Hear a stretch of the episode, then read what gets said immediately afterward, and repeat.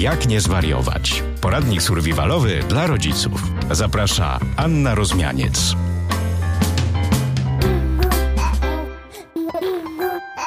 Dzień dobry, witam serdecznie w kolejnym odcinku podcastu Jak nie zwariować, czyli poradnik survivalowy dla rodziców. Pandemia z nami już jest jakiś czas, każdy się zdążył z nią zaprzyjaźnić.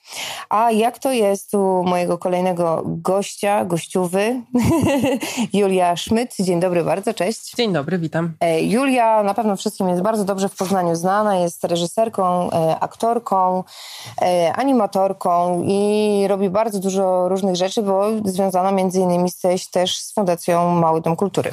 Tak, tak, tak, zgadza się. Tam już od lat, chociaż teraz jest trochę przerwa, y, robimy warsztaty dla dzieciaków, robimy spektakle, y, słuchowiska, różne, różne, różne bardzo rzeczy. No i oczywiście to już akurat nie ja to realizuję, ale pełno koncertów, i wystaw również, także dużo się tam dzieje. I jak już się skończy pandemia, to mamy nadzieję, że na nowo, że tak powiem, się otworzycie, czy już, czy już planujecie jakieś działania właśnie dla dzieci w tamtej przestrzeni? W tej chwili działamy online'owo. Właśnie będziemy realizować projekt tu bardziej dla dorosłych, chociaż dzieci też sobie będą mogły obejrzeć. To będzie serial teatralny, czteroodcinkowy. Premiera będzie jesienią, albo koniec września, albo początek października. E, będzie to mm, czarna, retrofuturystyczna, czarna komedia o utrwalonej izolacji. Ojej, e, zabrzmiało poważnie. a powiedz mi, e, a jakbyś nam przybliżyła, ale będziecie czerpać jakoś e, z, te, z tego czasu pandemicznego teraz? Jest to śmieszna sytuacja, bo projekt ten wymyśliliśmy razem z Patrykiem Zakrockim, muzykiem, kompozytorem, który mieszka w Warszawie.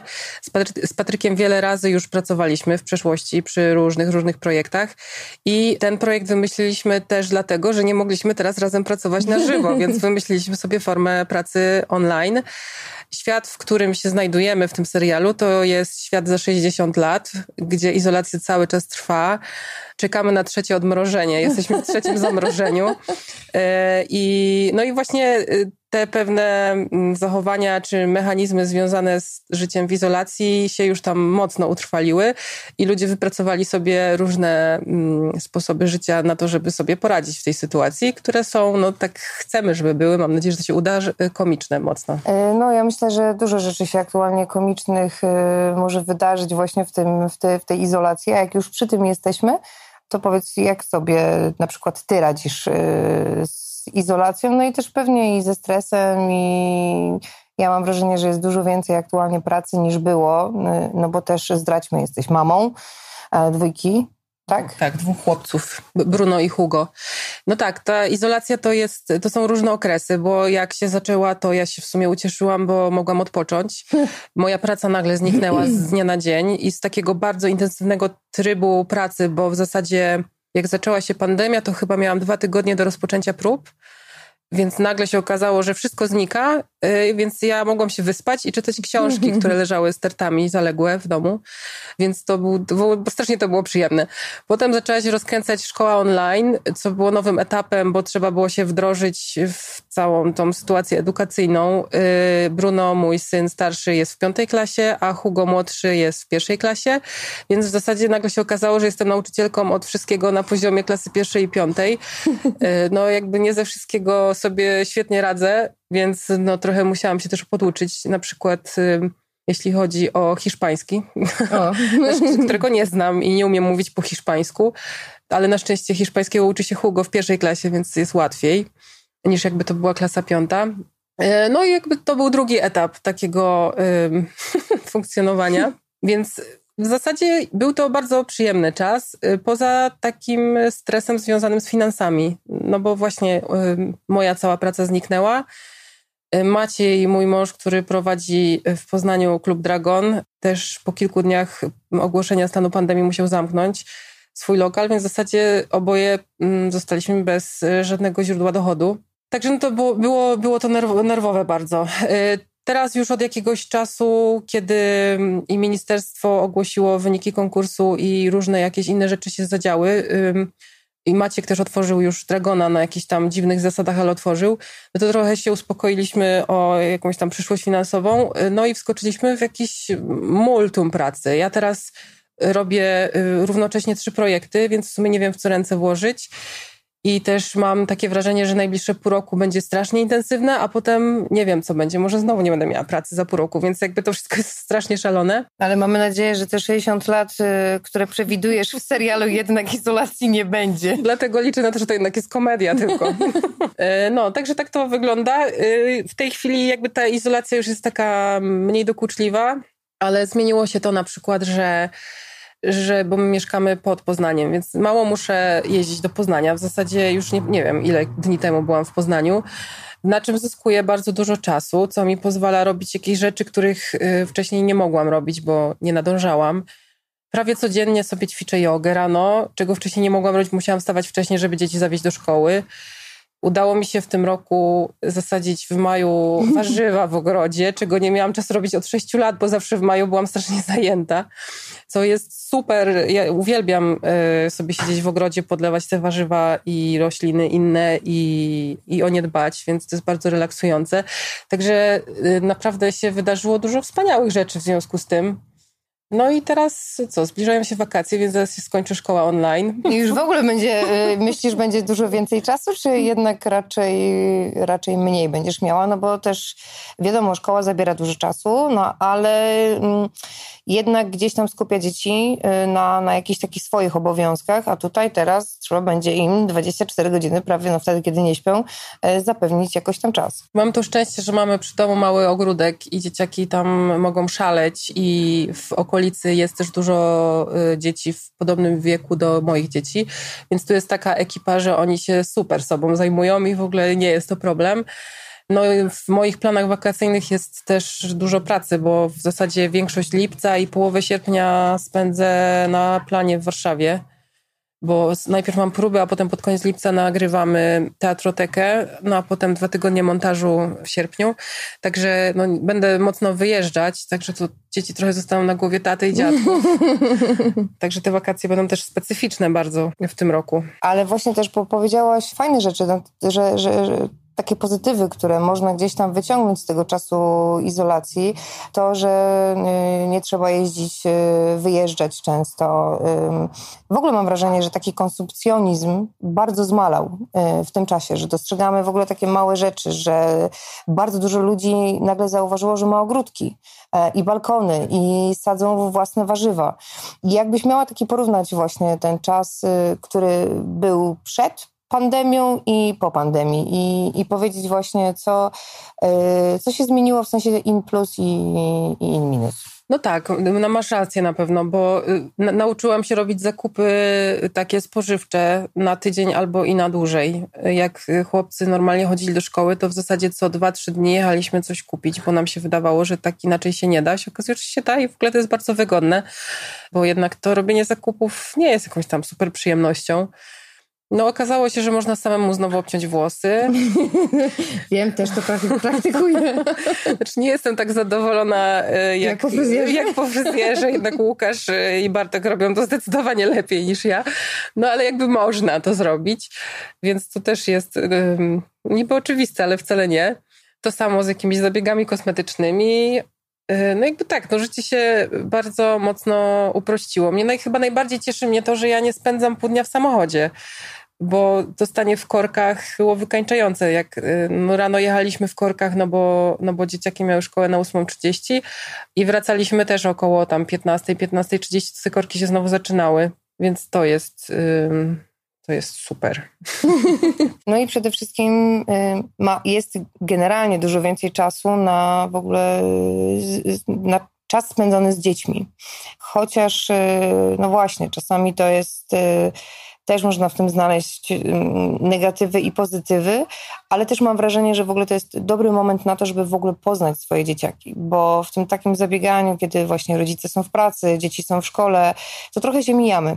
A, a teraz jest taki fajny moment, żeby pewne rzeczy po prostu zauważyć yy, u swoich dzieci i żeby może to, to doceniać. Masz, nie wiem, odkryłaś coś nowego u swoich yy, chłopaków? Znaczy, czy nie wiem, czy odkryłam, bo my jakby myślę, że cały czas, mimo tego, że no, dużo się dzieje i, i mamy intensywne życie, to jesteśmy dość blisko. Ja też często chłopaków zabieram do pracy na jakieś próby i ich angażuję w różne projekty, które robię na różne sposoby. Też nagrywaliśmy kiedyś słuchowisko i mieli okazję, wiesz, jakby mieli okazję być w takich y, miejscach, które są w sumie dla większości ludzi niedostępne, jak na, na jakimś najbardziej super studiu Polskiego Radia na przykład, no wiesz, to jest tak, takie magiczne, więc jakby my robimy takie rzeczy razem i, i myślę, że to jest y, super y, z perspektywy w relacji rodzic-dziecko, ale też jakby takiej edukacyjnej perspektywie.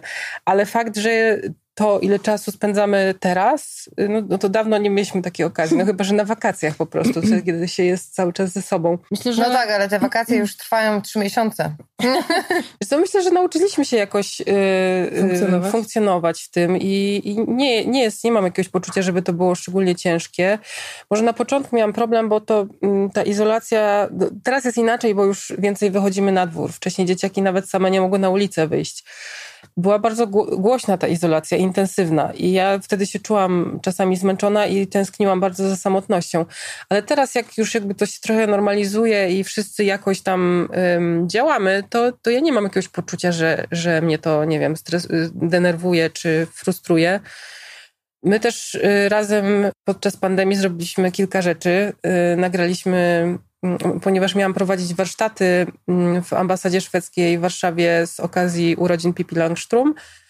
Znowu źle wymówiłam jej nazwisko, zawsze źle je wymawiam. Inaczej się Pipi po szwedzku... Pończuszanka. Pipi Pończuszanka jest bezpieczniejsze. tak, zawsze robię błąd w tym nazwisku. No, w każdym razie miałam prowadzić te warsztaty, no i właśnie y, zaczęła się pandemia, więc one zostały odwołane, ale y, chyba trzy dni po odwołaniu panie z ambasady zadzwoniły się zapytać, czy nie mam jakiegoś pomysłu, żeby może to zrealizować online. Mm. Y, no i właśnie wymyśliłam takie y, mm, teatrzyki o pipi, które zrobiliśmy z chłopcami razem, trzy odcinki i to też było super, że mogliśmy to, wiesz, razem to wymyślać, razem tworzyć y, takie papierowe lalki i oni później też widzieli, jak wygląda po, mom, po, po, montażu po, montażu ten materiał. To jest też super edukacyjne doświadczenie. A gdzie można w ogóle zobaczyć? One są na Facebooku Ambasady Szwedzkiej i są też na YouTubie. Mm, I ten cykl się nazywa Z pipi w domu. To jest fajne też, żeby można sobie zobaczyć, trochę podpatrzeć, w jaki sposób y, wziąć dowolną tak naprawdę książkę i spróbować jakby pobawić się w teatr, nakręcić film, zmontować to jakoś, powiedzmy, w domu, jeśli to da radę, ale w ogóle sama zabawa tak naprawdę w teatr i, i z książką już jest y, wartością samą w sobie. No właśnie, bo to, to jest jakby, to jest znakomite, bo jakby to zarażanie y, pasją własnych, y, własne dzieci, własne dzieci, ty się zajmujesz teatrem, Maciej jednak prowadząc klub Dragon ma kontakt z muzykami, kuchnią. Teraz mówiłaś, że tak, szaleje w kuchni i, i, i dużo gotuje. W jaki sposób na przykład można zarażać dzieci, zachęcać? No bo czasami dzieci są oporne i nie do końca chcą uczestniczyć. I może jakie, jakie motywować do, do tego, żeby, żeby no, zainteresowały się też naszym światem dorosłych, y, tym, co, co robimy? Ja ich jakoś y, nie naciskam. Znaczy ja im proponuję i zachęcam do tego, żeby zapraszam właśnie na próbę, zapraszam do obejrzenia tego, co zrobiłam, albo podpytuję, co, jakby jak oni by to rozwiązali. Oni widzą też to, co ja robię i widzę, że, że jakoś się w to wkręcają, że ich to fascynuje i sami potem drążą i sami pytają. E, o różne rzeczy, więc jakby mm, jak da, daje przestrzeń do tego, żeby mogli w nią wejść, jak chcą, to idą.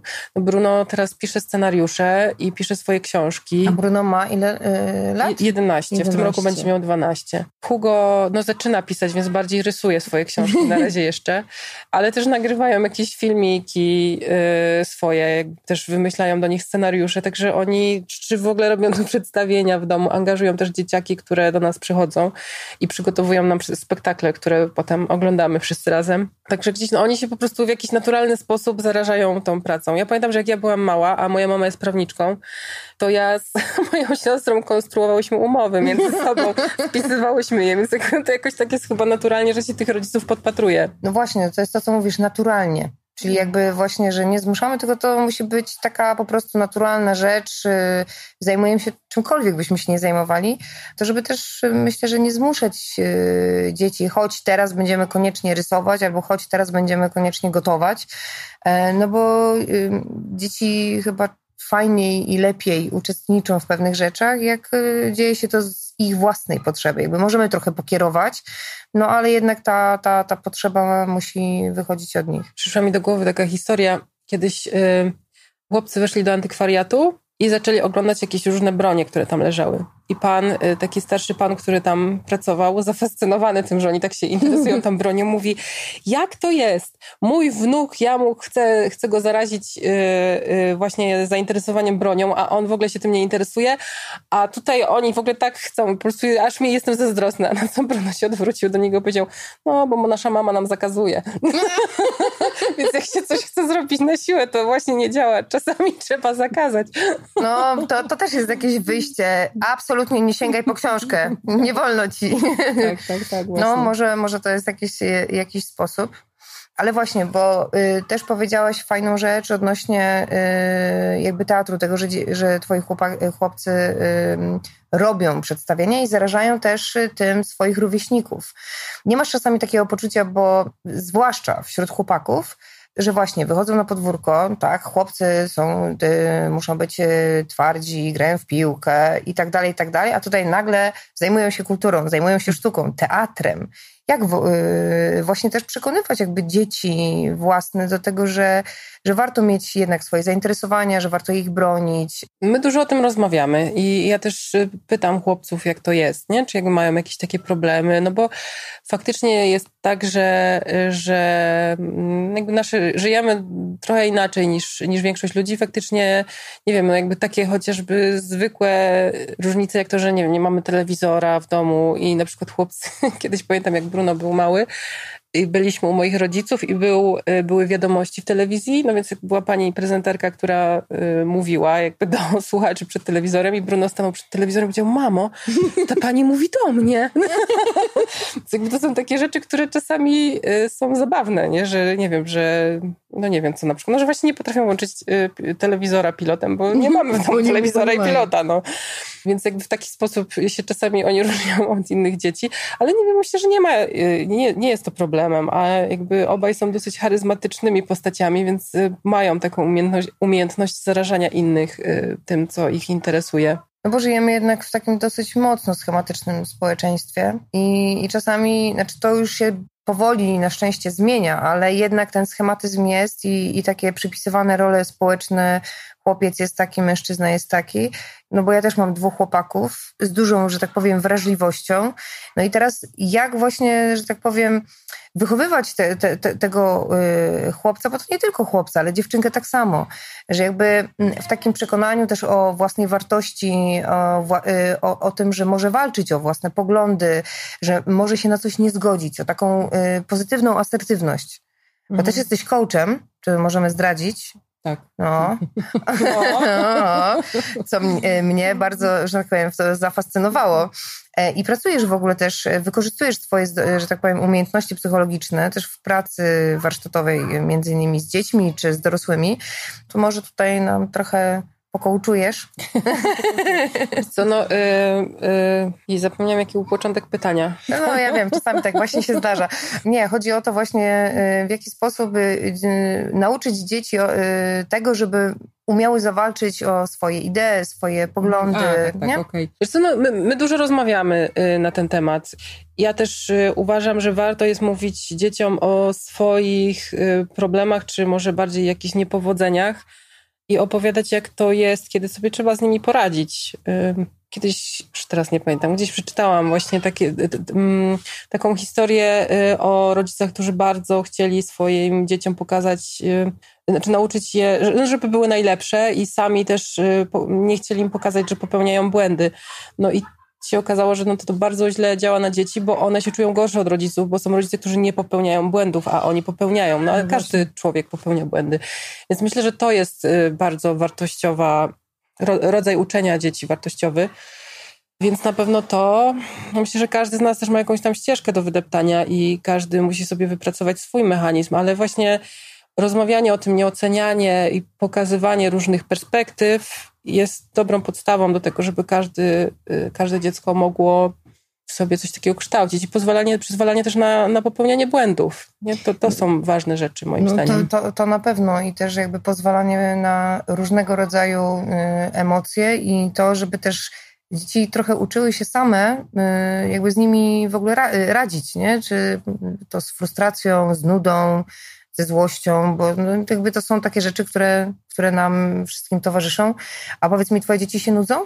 Teraz w tym, w tym czasie, czy, czy raczej, raczej nie? Nie, myślę, że raczej nie. Oczywiście zdarzają się takie momenty, że coś by zrobili i nie wiedzą co i trochę marudzą, ale jakoś nie mam takiego wrażenia, że, że moje dzieci jakoś szczególnie się nudzą. Oni sobie często wymyślają, też mają to szczęście, że są we dwójkę, czasami się kłócą i biją, ale no jednak no zawsze mają wsparcie. zaraz.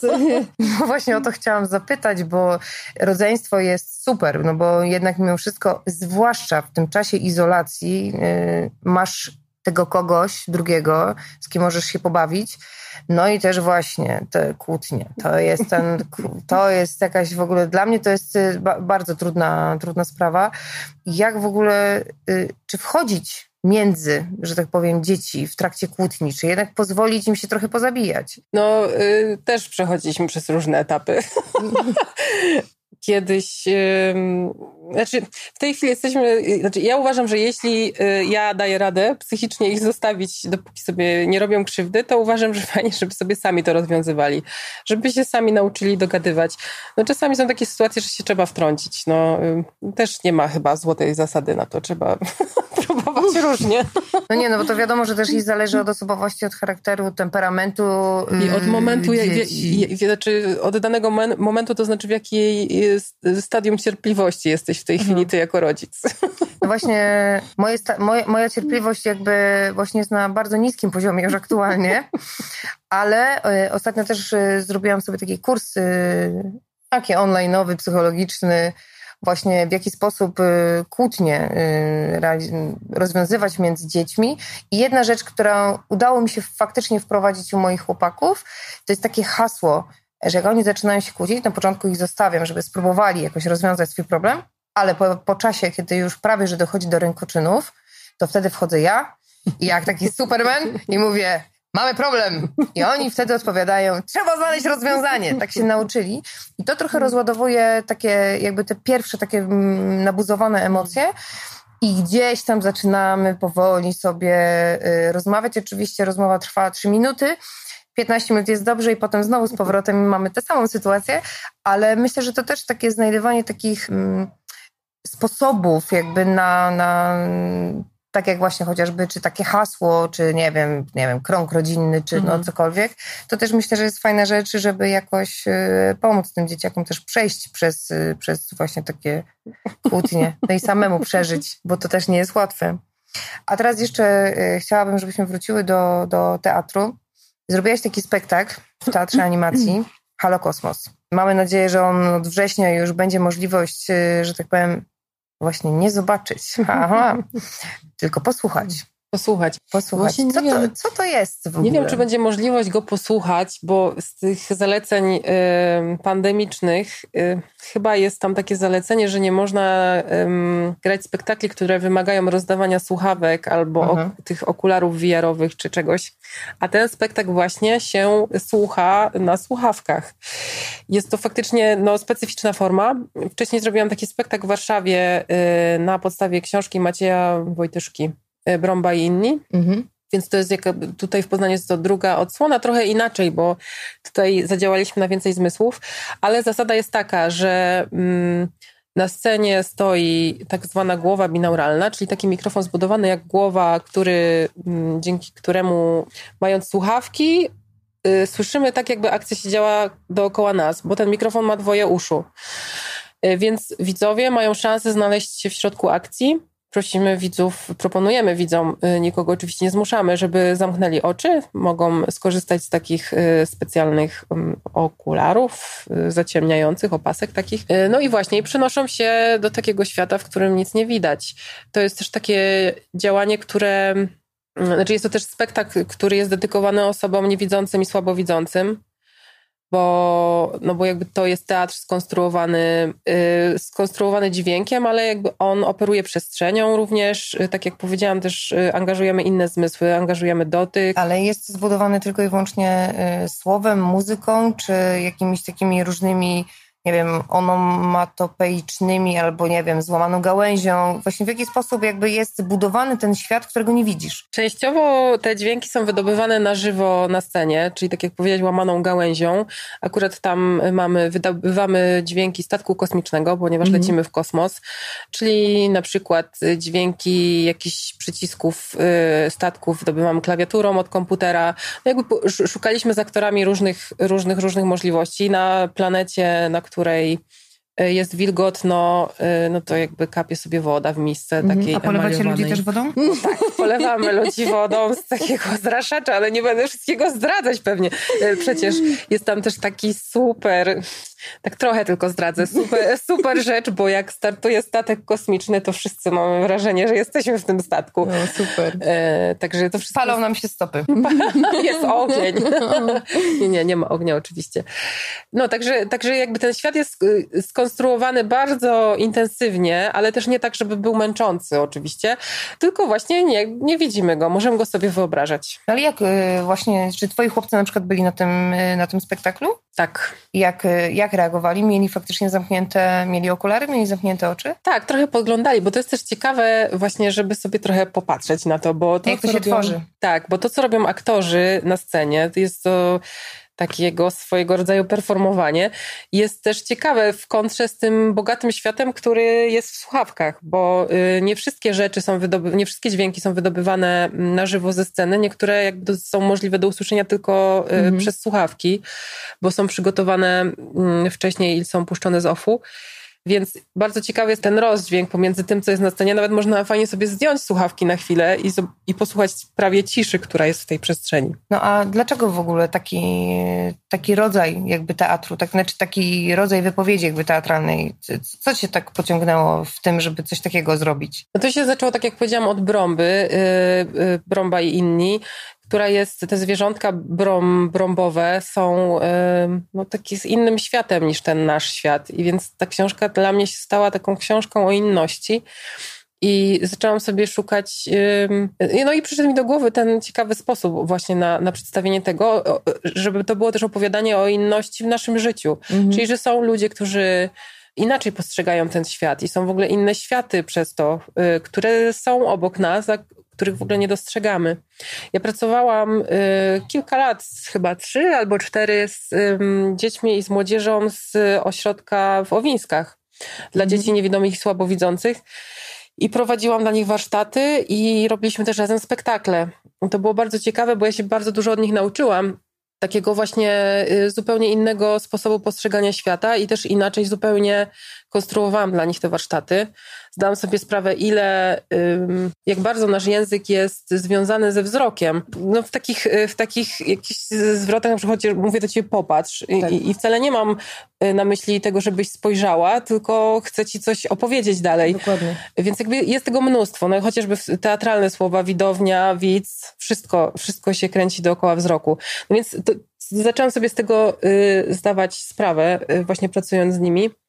I fajne było też to, y, też bardzo ciekawe, że wiedziałam, że na widowni część osób to będą osoby niewidzące. I zaczęliśmy się zastanawiać, jak zrobić spektakl, żeby osoba, która nie widzi, mogła podążać za akcją, znaczy na przykład wiedziała, gdzie się poruszają w przestrzeni aktorzy mhm. i wymyśliliśmy kostiumy dźwiękowe, o. że każdy, to, to były takie ciche, specyficzne dźwięki, ale jakby każdy aktor jak się poruszał, no to y, było słychać, że on się przemieszcza. No, osoby niewidome mają wrażliwszy słuch niż my, więc dla nich to było pewnie jeszcze bardziej, jeszcze większy znak niż dla osób, które widzą. Y, no i jakby z tamtej pracy, też zrobiliśmy jakieś słuchowisko razem, y, z tamtej pracy jakoś tak się zaczęłam tymi dźwiękami mocniej interesować. Ja w ogóle jakoś jestem mocno dźwiękowa i, i chyba myślę bardzo dźwiękiem. Więc to jest jakaś taka naturalna kolej rzeczy dla mnie. Ale w ogóle myślę, że y, jakby to doświadczenie też y, tak możemy podrzucić, myślę, rodzicom generalnie, żeby pobawić się w ogóle zmysłowo y, też w domu, no bo faktycznie jest tak, że tak jak mówisz, no wszystko jest oparte na wzroku. A fajnie jest czasami, bo to tak w ten sposób można fajnie też oswoić na przykład lęki przed ciemnością u dzieci. Zasłonić im oczy, właśnie pobawić się różnymi e, dźwiękami, zapachami, i dać im jakby trochę, bo to bardzo mocno otwiera jakby w ogóle, tak jak mówisz, postrzeganie i myślenie, y, myślenie o, o świecie. No i też uczy, myślę, że tolerancji też, mhm. y, też dzięki temu. Tak, takie też było moje zamierzenie, żeby zastanawiając się na tym i, nad tym i mam nadzieję też rozmawiając po spektaklu z rodzicami czy z jakimiś innymi opiekunami y, o tym, co się tam wydarzyło, żeby to był taki pretekst do, do dalszych rozmów y, na temat inności w ogóle, nie? Że, że, że, że każdy z nas jest jakoś tam inny. No i że są ludzie właśnie, którzy nie widzą, są ludzie, którzy nie słyszą, są ludzie, którzy mają inne kolory skóry, żeby, żeby to był pretekst do tego, żeby ten temat y, pogłębiać. A to, to, co mówisz o tych zabawach takich sensorycznych, to właśnie po tym spektaklu Brąba i inni jest y, spotkanie mhm. sensoryczne dla widzów. Mają mhm. na chwilę wejść w perspektywę osoby niewidzącej, też zasłaniamy im oczy, poruszają się w przestrzeni i aktorzy mają przygotowaną dla nich taką zabawę angażującą różne zmysły. No ale to też można zrobić właśnie w domu, e, Jasne. pochować w, nie wiem, w worku albo, bo to też jest w ogóle niesamowite, jak ludzie reagują za pomocą dotyku, że nie widzą, wkłada się rękę mhm. do jakiegoś kartonika i grzeby się, a tam jest coś futro ma, albo coś jest gumowe, a to po prostu zwykłe, normalne takie rzeczy codziennego użytku, ale jednak wyobraźnia od razu zupełnie inaczej e, działa. Wzrok jakby jest najmniej tak naprawdę najmniej interesującym wbrew pozorom zmysłem, który gdzieś tam pobudza, pobudza wyobraźnię, a wszystkie pozostałe bardzo mocno na nią y, oddziaływują. W domu bawicie się? Bawimy się. się sensorycznie. Czasami się bawimy. No to y, sensorycznie, no Chyba tak, jak robiłam próbę do spektaklu i też, no właśnie, ja trochę wykorzystuję moje dzieci do poszukiwań różnych. Więc jakby to jest taka Takie króliki podwójna gra, to jest zabawa.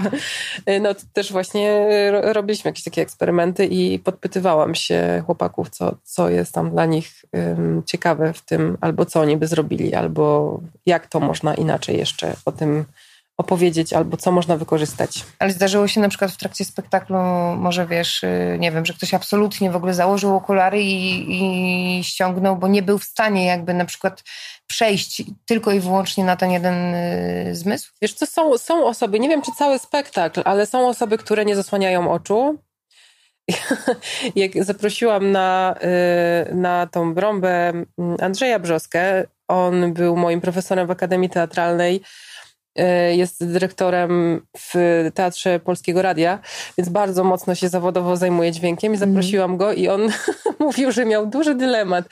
Czy, czy tylko słuchać, czy słuchać i oglądać, bo dla Aha. niego to też było ciekawe, ale jak był za pierwszym razem, powiedział, że, że będzie y, tylko słuchał, jednak zrobi to według swojego y, zawodu profesjonalnie, ale mówił, że go bardzo to kusiło.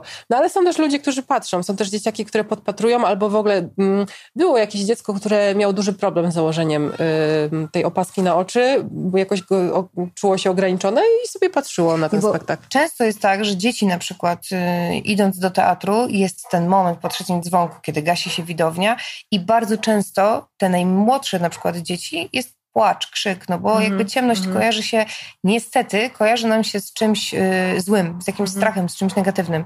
A tutaj masz wytrzymać jednak y, cały spektakl tylko i wyłącznie, że tak powiem, w, w, ciemnych okularach, nie? Czy są, są dwie rzeczy, które są istotne. Jedna jest taka, że ten spektakl jest dla dzieciaków od szóstego roku życia, mm. ze względu na to, że jednak muszą siedzieć w słuchawkach i muszą to tak, wytrzymać. Tak, tak. Był y, syn mojego y, kolegi, który robił muzykę do Brąby, który miał wtedy, właśnie nie pamiętam, 3 albo 4 lata i on dwa razy przyszedł, bo mu się tak podobało i w ogóle no. nie miał z tym problemu, więc jakby to też jest e, kwestia indywidualna bardzo mocno. Ale druga rzecz jest taka, że e, zakładanie tych opasek i, i samych słuchawek jest wpisane w akcję spektaklu, czyli jest wprowadzane bardzo miękko, w taki bezpieczny sposób dla dzieci i za każdym razem jest to podkreślane, że one mogą dokonać wyboru, czy chcą, czy nie chcą. Nikt ich do niczego nie zmusza. Mm. Więc to jest też, myślę, bardzo komfortowa sytuacja. Ale w ogóle yy, tak pomyślałam, pomyślałam sobie o takiej w ogóle zabawie, no bo wiadomo, y, dzieci y, dużo teraz je oglądają, co jest normalne, różnych bajek, na przykład na telefonie. A fajną zabawą byłoby włączenie im słuchawek i obejrzenie tej samej bajki, ale bez w ogóle mhm. wizji. Mhm. Tylko i wyłącznie mają y, jakby dialogi postaci, które znają, ale w, jakby tylko i wyłącznie, y, że tak powiem, ścieżkę, ścieżkę audio. I ciekawa jestem, bo na przykład właśnie mój y, starszy syn, o, to było dla nas w ogóle niesamowite odkrycie, kiedy dałam mu słuchawkę bezprzewodową i rozmawiał z dziadkiem. I tak jak normalnie trzymając telefon, gdzie to jest jakby trochę ciało obce i próbował rozmawiać, to to trwało, trwało powiedzmy tam trzy minuty. A nagle dostał słuchawkę, więc jakiś taki bezpośredni, nie wiem, bodźcowany po prostu do, do głowy. I on rozmawiał, to było coś niesamowitego. 40 minut chodził po domu i jakby i, i cały czas rozmawiał, mm. opowiadał. W ogóle uruchomiło to u niego zupełnie y, tak, jakby ten dziadek był obok, nie? Zupełnie inaczej. I tak myślę, że, y, że to też jest fajne właśnie. Y, w, w ogóle wracamy, mam wrażenie, do słuchowisk Y, że, że coraz częściej sięgamy po słuchowiska albo tworzy się słuchowiska dla, dla dzieci, no bo tego obrazu wszędzie dookoła jest, y, jest bardzo, bardzo dużo. Ty wspomniałaś o tym, że robiłeś ze swoimi chłopcami zresztą też y, słuchowisko i co to? Co to? Co to? to jest, to się nazywa, o Jezus, potworzaste, nie, koszmarzaste potwory, potworzaste strachy. Super. jest właśnie dla dzieciaków, ale nie tylko, bo, bo też moi różni znajomi znajomi opowiadali o tym, że słuchali i że też było to dla nich w ogóle super. To jest o oswajaniu strachów, więc jest to też taki na temat na, na, czasie. I chłopcy tam, Bruno tam zagrał, Hugo, Hugo tam nie grał akurat. No to jest taka historia ocen, jest takie, y, taka instytucja, która się nazywa Centrala Oswajania Snów Krnąbrnych i Kosmatych. O. I oswajacze snów, y, ich zadaniem jest wchodzenie do snów, gdzie są koszmary i uczenie y, tych osób śniących, jak można sobie poradzić z tymi koszmarami, jak można je oswoić. No i strasznie się cieszę, ponieważ y, takie dzieci różne znajomych przesłuchały to słuchowisko i mówiły, że tam jest takie specjalne zaklęcie, którego Aha. można się nauczyć i ono właśnie potem pomaga y, te... To nie zdradzajmy tego zaklęcia. Nie, nie powiem go na pewno, poz, pozwala je przepędzić. I właśnie y, córka mojego znajomego powiedziała, że to działa, spróbowałam, działa to zaklęcie. No to, to, jest, to jest cudowne. Jak... Można posłuchać tego słuchowiska na audiotece, właśnie od kilku tygodni jest zamieszczone, także bardzo zapraszam, to jeśli ktoś ma powiedz jeszcze raz, y, Julia, tytuł? No. Zawsze zapominam, które słowo jest pierwsze. Y, koszmarzaste potwory, potworzaste strachy. A to jest, powiedz mi, na podstawie, sama pisałaś do tak, tego tak, scenariusz? Tak, to jest mój scenariusz. Mhm. A, super. I też Patryk Zakrocki, o którym tam mówiłam już wcześniej, razem z Pawłem Szambulskim y, robią muzykę. Mhm. I, I, właśnie występuje mm, Bruno, występuje Arek Brykalski, występuje Kalina Zakrocka, czyli córka Patryka. Więc to też są takie rodzinne, połączone mm -hmm. produkcje. I chłopacy, Patryk i Paweł też tam y, się trochę udzielają aktorsko, grają potwory. E, a powiedz mi właśnie, jak to jest y, tworzyć też takie rzeczy właśnie dla, dla ogólnie dzieci, a potem widzieć swoje własne, które przychodzą na widownię albo które pier- mają te premierowe, nie wiem, odsłuchanie na przykład. No właśnie, czy patrzysz na nich, czy na y, spektakl premierowy? No bo wtedy to jest takie y, zupełnie inne, wy- trochę wyjątkowe święto, bo jednak te nasze, że tak powiem, własne dzieci, to też, to też jest taki specjalny odbiorca jednak, dla którego się Tak, no to jest robi. taki specjalny prezent dla nich zawsze. Znaczy, to jest super, bo oni często są właśnie już na etapie prób, więc widzą, jak ten spektakl się rozwija i widzą spektakl bez kostiumów, gdzie dopiero zarysowujemy y, akcje i sceny. Y, a potem przychodzą w momencie, kiedy na przykład już są te kostiumy i jest zawsze wow, że to się wszystko pozmieniało, mm. więc to jest świetne obserwować właśnie ich reakcje na ten proces twórczy. Y, no i potem oczywiście jest premiera, ale też często po premierze obserwują zmiany i komentują to, co się zmienia. Najśmieszniejsze było, jak Bruno był mały i my mm, graliśmy Dziwne Zwierzęta. Ja wtedy też grałam, znaczy grałam w tym spektaklu więc często się działo tak, że Bruno wbiegał mi na scenę, po prostu bo się chciał przytulić. Więc było dużo takich akcji. Ten spektakl jest grany bardzo blisko dzieci. I on jest otwarty na interakcję, więc dzieciaki tam często się udzielają. I na przykład jest pierwsza scena, w której wchodzę, i niucho, jestem mrówkojadem i wącham moim długim nosem, szukam Zresztą, mrówek. Y, można było zobaczyć ten spektakl między innymi też w ramach Dzieciaków na Piętrze tak. w Estradzie Poznańskiej, tak. ale też gracie go właśnie... U siebie w tak, fundacji, tak. tak. No, ten spektakl dosyć dużo pojeździł i dużo miejsc odwiedził, y, ale też no, w Poznaniu y, gramy go też u siebie, tak.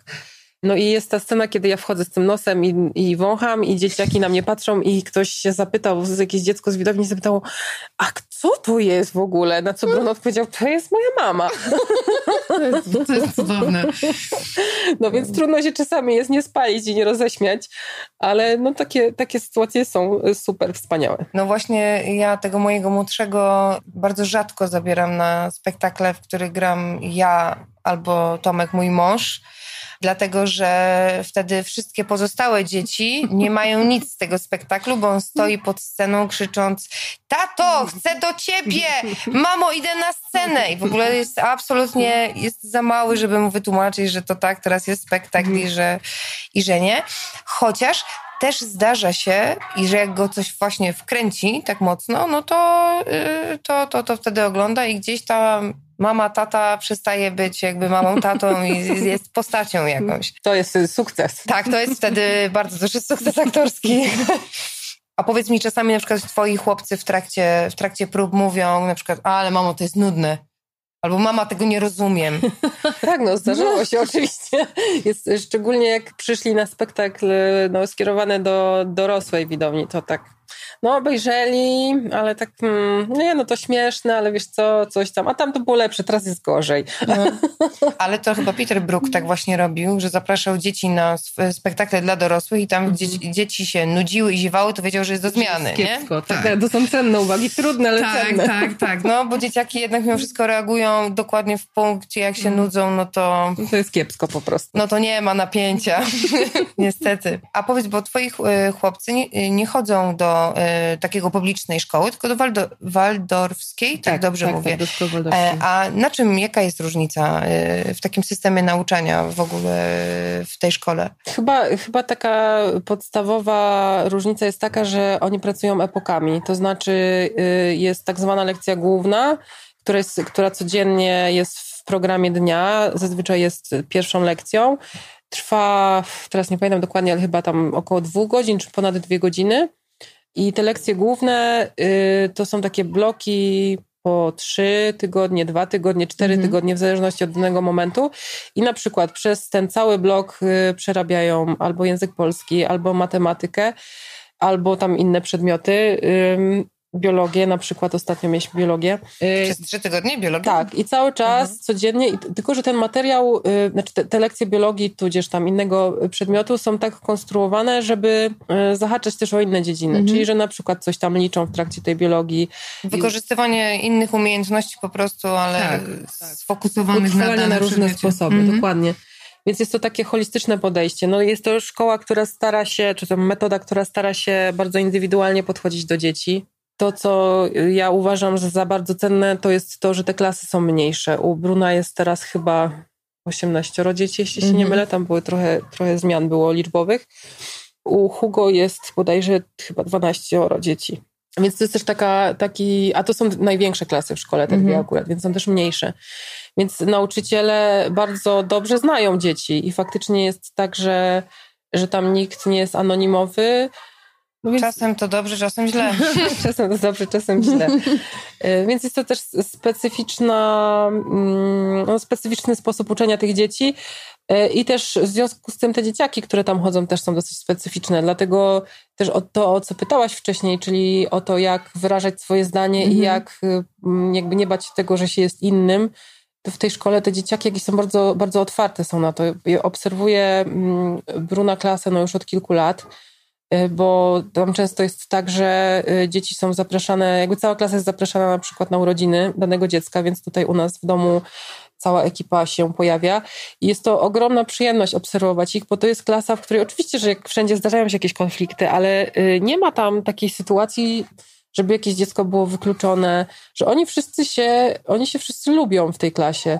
Jedni oczywiście tworzą się jakieś grupki, ale nie ma takiej sytuacji, że ktoś jest uważany za, y, za jakąś gorszą osobę. I to jest niesamowite, bo jak ja sobie przypominam moją klasę z podstawówki, to to wyglądało zupełnie inaczej. Też widzę, że oni, być może to jest w ogóle już takie, takie pokolenie, które y, tak będzie miało, oni potrafią rozmawiać z dorosłymi w zupełnie inny sposób, w taki partnerski sposób. Mhm. Potrafią mówić właśnie o tym, co jest dla nich ważne, potrafią się nie zgadzać i potrafią e, też o tym dyskutować. To, no to jest, jest bardzo istotne, no bo to jest ta rzecz, y, na którą mam wrażenie czasami nie pozwalamy dzieciom. To znaczy, że dziecko ma absolutnie prawo do tego, żeby się nie zgodzić z nami, i jakoś to uargumentować. To, to, to nie jest tak, że my możemy powiedzieć zrób tak i koniec. Tylko też musimy jakby, my dorośli musimy się nauczyć argumentować yy, i jakoś przemawiać do tych, do, do tych dzieci. I w drugą stronę, jeśli my chcemy, żeby nas słuchali, no to my też musimy, powinniśmy yy, słuchać jakby tych dzieci, co, co one w danym momencie chcą, jakie mają swoje własne, własne potrzeby. Uśmiecham się, bo mój młodszy syn jest strasznym uparciuchem i będzie się zapierał, jak coś chce zrobić, mm -hmm. po mhm. prostu rękoma i nogami od drzwi do momentu, kiedy jeśli ja się na coś nie zgadzam, aż mu wytłumaczę bardzo racjonalnie i użyję racjonalnych argumentów, dlaczego nie. Jak mhm. on stwierdzi, że mam rację i że się ze mną zgadza i że to ma sens, co mówię, to mówię okej, okay, to nie. Aha. To ja mam taki, e, takie mam wrażenie, że tak jest z facetami że jak y, mężczyzna, w sensie próbujesz go przekonać, ale w tak sprytny sposób, że to, co mówisz w którymś momencie stanie się jego zdaniem, to wtedy to jest sukces i bo wtedy myśli, że to jest jego pomysł i to się zrealizuje. Nie? Ja, to, ja na przykład to tak właśnie... To jest twoja metoda. Tak, tak. Właśnie tak, zdradziłaś, pewne. nie wiem, czy będzie dalej skuteczna. Eee, będzie, bo to tak działa. bo też gdzieś tam właśnie w wywiadzie z tobą przeczytałam, że, że to jest też taki czas, kiedy też y, czytasz, y, nadrabiasz zaległości, zresztą mówiłaś o tym, a co czytacie wspólnie, rodzinnie, albo co czyta, co, co, jakie są ulubione na przykład książki y, chłopaków? Bruno już teraz jest w takim wieku, że on raczej czyta sam, już jakby mama, mm-hmm. już mama nie nuci, ja sobie sam obciach. przeczytam, obciach. Bruno bardzo lubi Harry'ego Pottera, bardzo, bardzo jest ogromnym fanem, więc on już te książki po kilka razy przeczytał. Mm-hmm.